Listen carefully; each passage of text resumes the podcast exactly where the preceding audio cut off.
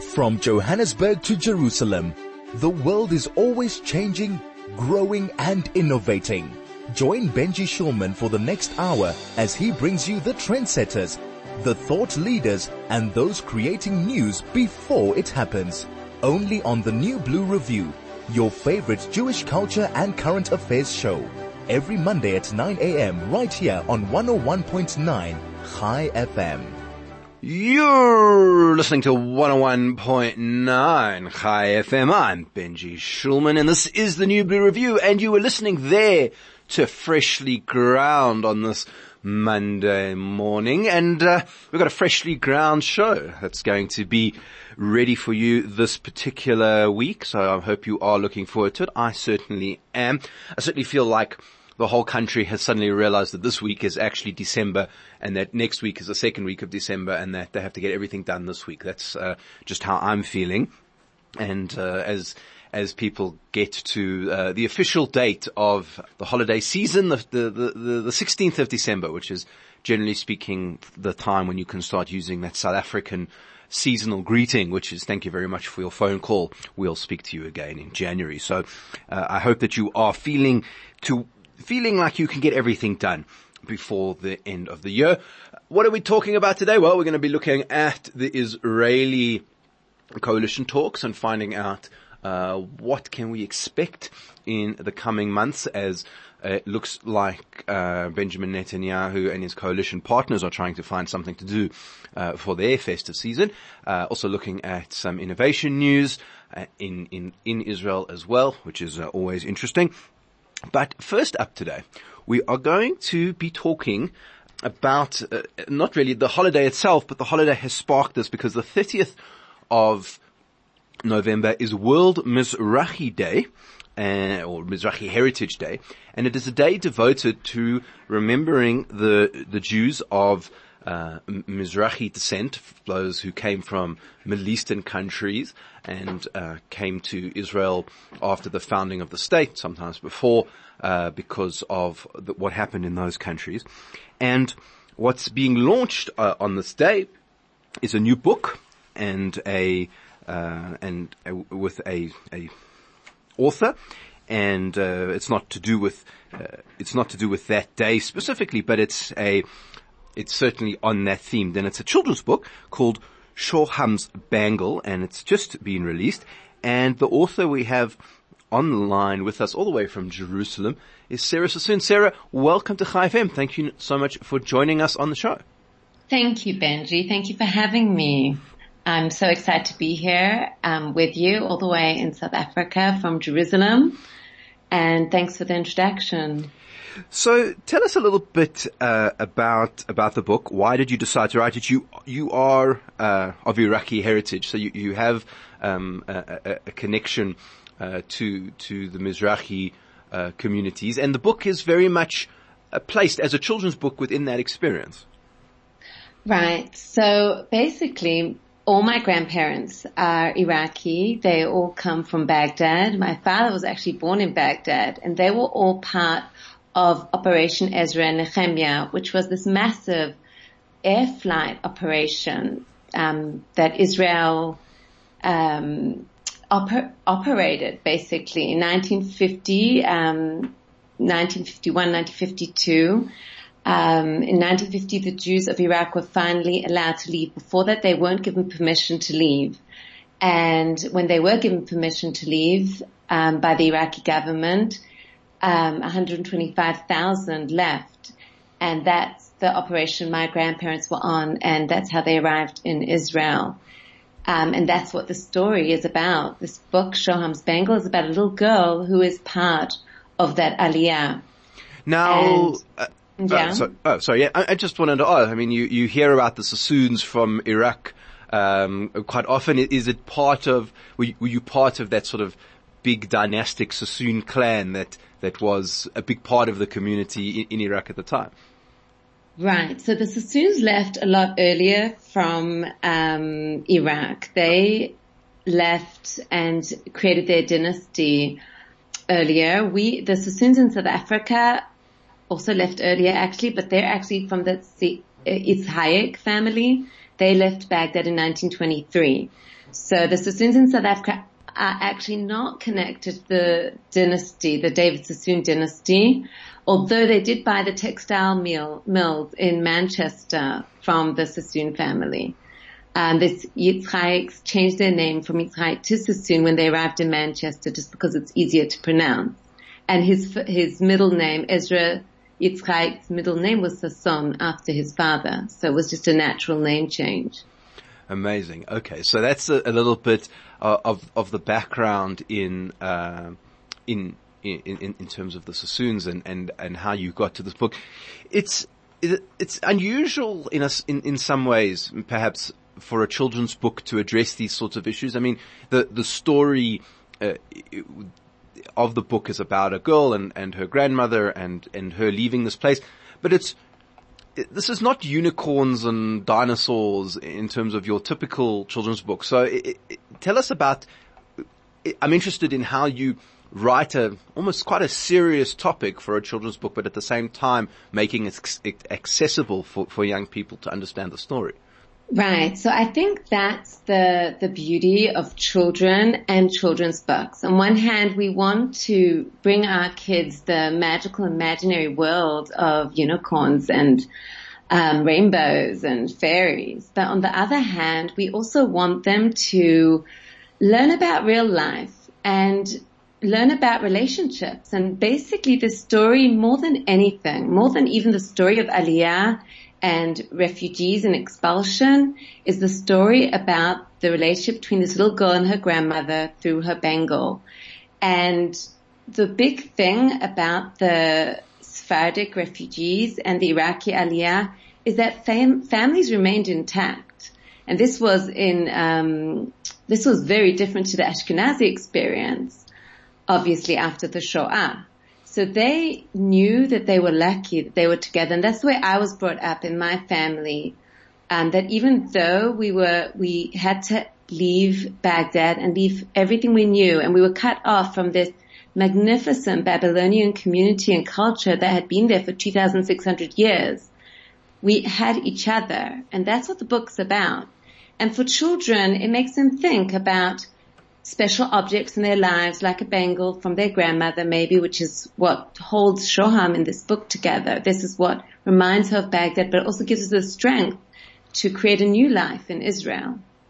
Absolutely, and uh, I think it's a, fantastic way to really represent what is uh, a, a, key element in in the Aliyah process of, of Jews from Iraq, and we're going to be finding out uh, a lot more about that. Talking to Sarah Sassoon, she is the author of Shoham's, Shoham's Bagel, Bangle, uh, a children's book uh, about the, the aliyah of, of Iraqi Jews to Israel in the 1950s. I am Benji Shulman and this is 101.9 Chai FM. This is the New Blue Review with Benji Shulman. 101.9 Chai FM talking to author Sarah Sassoon today about her newly launched book, Shoham's Bangle, and, uh, and a children's book about life in Iraq. So we had started touching a little bit uh, before the break on the idea of this very ancient community that had been in Iraq in in Babylon for 2,600 years, and and how that sort of very quickly uh, came to uh, an end in, in, the most part be- because the community had to move. But what was it like? Uh, what parts of that community do we still see today, and and what are some of the customs and and the the the, the sense of place that that community had, which I think is part of this World Mizrahi Day, is to try and revive uh, some of the understanding of, of what those sorts of communities were all about. So that's a great question. I think it's, it's a wonderful time we're living in when we're embracing diversity. We're embracing diversity within our Jewish communities and we're embracing diversity within this world, which is just a perfect platform, um, for me to be writing in at the moment. Iraqi Jewish life and I guess Babylonian Jewish life is, is very much alive in the food and in the songs.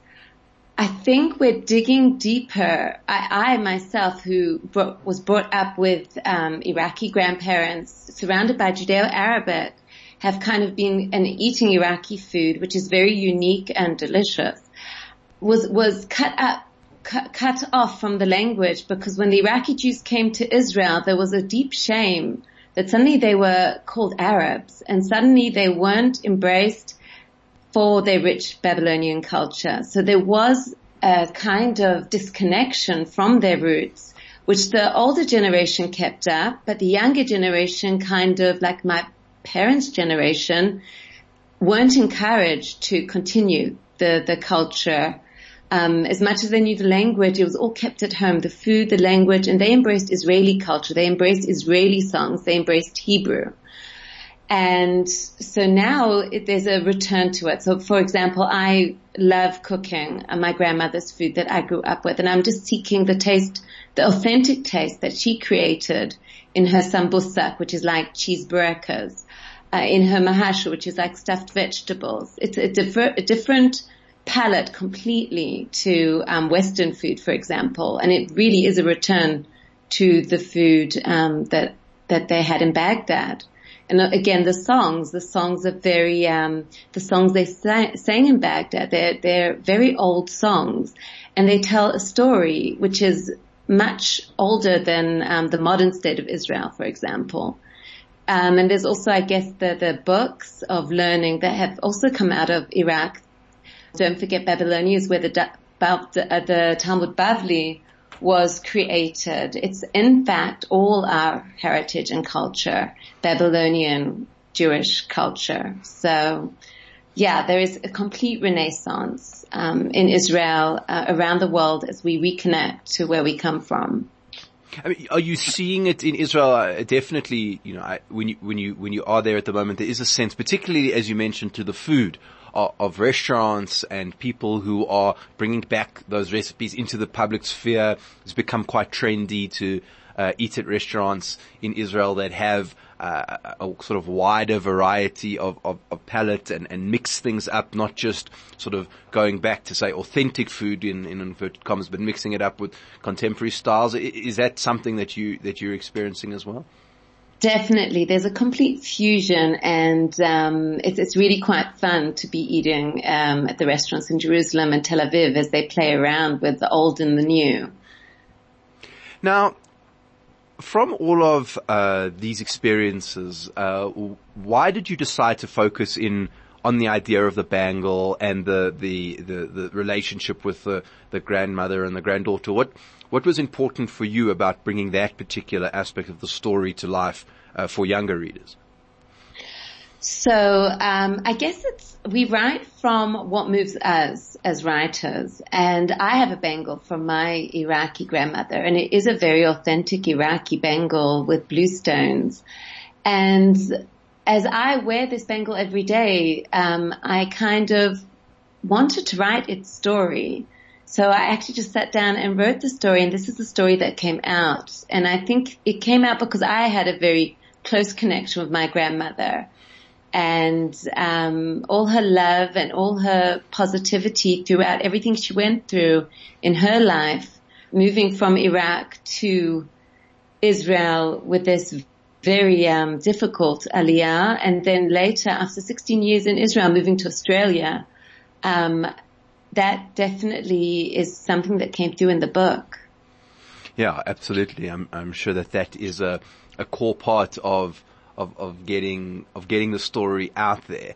Now, of course it's a children's book, right? So you have to write the story, but, but for children, the key thing is, is, is an, is an illustrator. You've got to, You've got to find uh, the right kind of pictures to convey the words. So how did you go about uh, thinking about illustrating the book and finding the right person that spoke to you for the audience that you were trying to get to? So as an author, I don't get to choose the illustrator. Um, Kar-Ben Publishing, they choose the illustrator and they put the whole book together. Mm. So it's, it's a, it's a act of faith in a sense as a writer to trust that my story is going to be told in the best possible way. Having said that, I did send a lot of photos to the publisher saying, listen, Iraqi Jews were modern. Um, they dressed this way. This is photos of my grandparents. This is how Baghdad looked. And they passed it on to the illustrator. They chose Noa Kelner, who is Israeli illustrator, who's very well known here and is really wonderful. And she also did research and really did a beautiful job to bring the story to life. And in terms of the language of the book, I mean, is it published in Hebrew? Is it published in English? Published in Arabic? How did you focus on the language side? So far, it's just in English. We'll see. The it's up to the publisher to figure out the translation because I sold all my rights um, to them. So they, it's with them what it should be. It should be in Hebrew, and I really hope that it does become a book in Hebrew and Arabic. I think this is a story for all of us. Yeah, absolutely. I think that that would be uh, really cool if it could span a number of, of languages and, and help to create that sort of uh, dialogue, especially I think given what's going on in the Arab world and some moves towards reconnecting uh, Arab countries with Jewish countries. I, I, feel like those Jews who came from Arab countries have uh, and their stories have a special part to play in helping to build the, the connections between those societies once again. I think you're right. I think as like my roots are Iraqi, I see myself as Iraqi, and um, like I connected to Sarah Idan. She was the beauty queen of Iraq, who was expelled from Iraq for um, taking a selfie with Miss Israel in 2017. And when I speak to her, it's like speaking to a friend as we kind of compare notes of, and I ask her about what it was to grow up in Iraq and we compare food and it's all the same and she can speak to my aunt in Arabic and we come from the same place. We have more in common than we have dividing us. And I think that's the way forward with Jewish Arab relations. We used to live together. We can do it again. Yeah, absolutely. I think that that's fascinating. We've had Miss Iraq uh, on the show and in our community, and she really is a very, uh, I think, inspirational figure uh, in terms of helping to do exactly what it is that you that you're talking about. Uh, how big is the Iraqi Jewish community in Israel, or or indeed around the world at the moment? It's a good question. I don't know. I know um, 120,000 came to Israel. It's it's quite big. I don't know statistics. There are big communities in London, um, America. I think in Canada there's there's quite a nice community as well in Toronto, and um, I grew up in Sydney. It was a very small Iraqi community, but they band together, and again, the culture, the songs, the food, the prayers is is something they do together. So it is strong yeah. wherever they are. That's a, uh, that's amazing. So, what has been the reaction so far to to the book? uh, that it hasn't been out that long, but you have been doing some promotion. How have people responded to the work? So people have really loved it. I've been so humbled and um, honored when like people send me photos of their kids reading the book, and someone um, said that their son, an Iraqi Jewish mother, said that her son went to the principal of his school in New York and said, "Listen, you have to have this book at the school." So that, that, and also when Iraqis say, wow, we're in a book, that's amazing for them because we all grew up reading Ashkenazi books. We know the European story better than we know our own story. So this is time for us to return to our story. And that's why a children's book in a sense is one of the best possible ways to start the dialogue between parents and children. It's fun. It's accessible. It's a hard story. Yes, but there's a lot of love there and there's a lot to learn still from this story. Yeah, absolutely. And I think that that is if when it's well told and has a, a, a fun uh, aspect to it, which I think the book does, then then that's a great way to en- engage a story. Now, Sarah, you don't only do children's books, although you've got another one coming out, which uh, I want to talk about. But you also do prose, uh, dare I say it, more adult writing. Uh, also with, with this, with this Iraqi theme, talk to us a little bit about that. And poetry so, as well. Sorry. Right. Yeah. I'm, I'm also a poet and I'm a writer. I write essays, um, and I, I, I'm obsessed with this Iraqi theme. So it comes out in everything I write at the moment. And I think poetry is something I fell into while being in Israel. I was looking for a writing group and I ended up in a poetry group. And I'd never written poetry, but it's something I very quickly fell in love with. I never considered myself a poet, Um, I always thought poetry was a bit, you know, highfalutin for people who are really intelligent and really, you know, from that kind of background. And I'm not. I'm much more down to earth and I like things to make sense. But uh, poetry is another vehicle where you can really express emotion and it's actually for everyone. I guess I'm plugging poetry here and telling everyone pick up a book of poetry and just read. Read a poem a day. It'll enrich your life. and and the, and the prose that you write, I mean, is it is it kind of historical? Does it is it uh, sort of reportage or fact based? How, how, do you how do you approach sort of your nonfiction?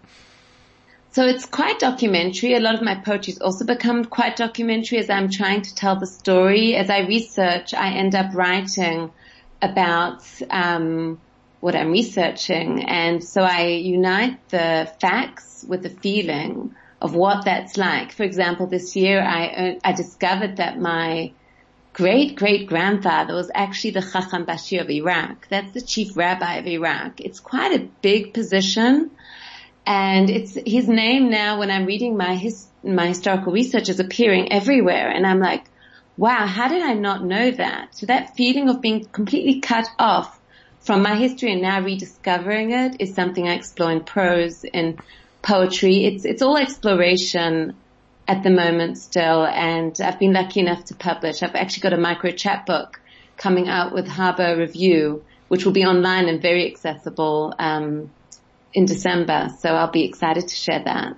Now, now you have uh, kids, and um, yeah. and, and and and I'm interested in in how they perceive, you know, the sort of the next generation uh, you know, what I guess two or three generations from your grandmother's uh, aliyah, and, and they living in Israel, very Israeli environment. H- how do they feel about uh, their mom spending all this time uh, on, uh, on on Iraq and Iraqi food and, and, and the books and that sort of thing? So they're funny. They laugh at me because I put, you know, the Al Kuwaiti brothers music on, um, and Iraqi music and they're not used to the sound, but I grew up with that and I feed them. They love the food. And um, my older son said to me, "Mom, you think you live in Baghdad, don't you?" and I'm like, "Yes, that's exactly what I'm trying to do. I'm trying to recreate something that feels lost." So I think they're part of the process with me, and the, you know, some embrace it more than others. I've got one who's actually very, very Iraqi, and he loves the songs and has Iraqi friends. Um, so it's, it's interesting. It's interesting to see how much I'll be able to pass on because that's what I'd like to do. This isn't just to go backwards. This is to go forwards. I want them to have a feeling that there were Jews from Arab lands and they come from that and they've got a heritage that's very rich and they mustn't lose it. Now, besides this book that you've just launched, there's another one coming out in 2024. Tell us a little bit about that. So I actually have two coming out in 2024. I just didn't advertise the second that well. Um, I guess because I didn't have a publisher weekly announcement. Um, I've got two books. One is called This Is Not a Challenge. It's also with Kar-Ben Publishing, and that's about the Iraqi Tibit. It's a Shabbat version um, of cholent that's Iraqi, which is with chicken and rice. It's just a fun book about this little girl who enters Tibit in this Shabbat cholent competition, um, and it's very different different and everyone's like a little bit shocked by how different it is. And the second book's about the Al-Kuwaiti brothers. It's based on the, them. They were this famous uh, singer, composers, um, musicians who were, who established Iraqi music. And even today their music's played in Iraq and throughout the Middle East, but without their names because they had to make Aliyah in 1950, they chose to make Aliyah in 1951 and had to. It's a, that's a whole nother discussion about why the Jews of Iraq left, um, and about their, their little grandson who wanted to play an oud and was told, no, don't play this instrument. He has no place here in Israel. He has no place in the repertoire of Western music. It can't be in the orchestra. So that's called, um, there's an oud in the orchestra. That's a fantastic title. So Sarah, if people want to purchase the book, uh, see some of your other work uh, that you said, the other one that's coming out, uh, as well as some of the prose, uh, how can they go about doing that? So the best is to go to my website, um, sarahsassoon.com. There I, I try and um, post blogs, keep everything up to date as much as possible, post my poems, and post events that I'm doing. Um, it's a pretty new website, so I'm still, um, it's still in process. So, um, but I'd love to engage with um, more community and questions, and it's there that I, you know, I call it my online home. So it's like visiting my home. uh, and hopefully uh, you can get some some good recipes for uh, something that is a cholent at, at, some point as well, Sarah, on, on the website. Uh, exactly. Which, which, would, would be great. Uh, that's Sarah Sassoon uh, talking to us about her new book, Shah, Shoham's uh, Bangle, as well as just general uh, engagement with Iraqi history of our, our, our Jewish community that is starting to come to the fore. Sarah, thank you so much for joining us on 101.9 FM and best of luck uh, with the launch of the book and all the others that are coming down the line. Thanks, Benji. I really appreciate this opportunity and just hello to everyone in South Africa. Um, it was, yeah, it's wonderful to be able to speak to you from Jerusalem. Yes, uh, it's uh, and, and, great to have the opportunity to speak to you again. We, we, we do miss you, and uh, if you're in Jerusalem, uh, go say hello to Sarah and, and reconnect over a good uh, a good pot of Iraqi cholent. Uh, that is Sarah Sassoon. you can go check out her website, sarahsassoon.com, all of her writings there. I am Benji Shulman, and this is 101.9 Chai FM.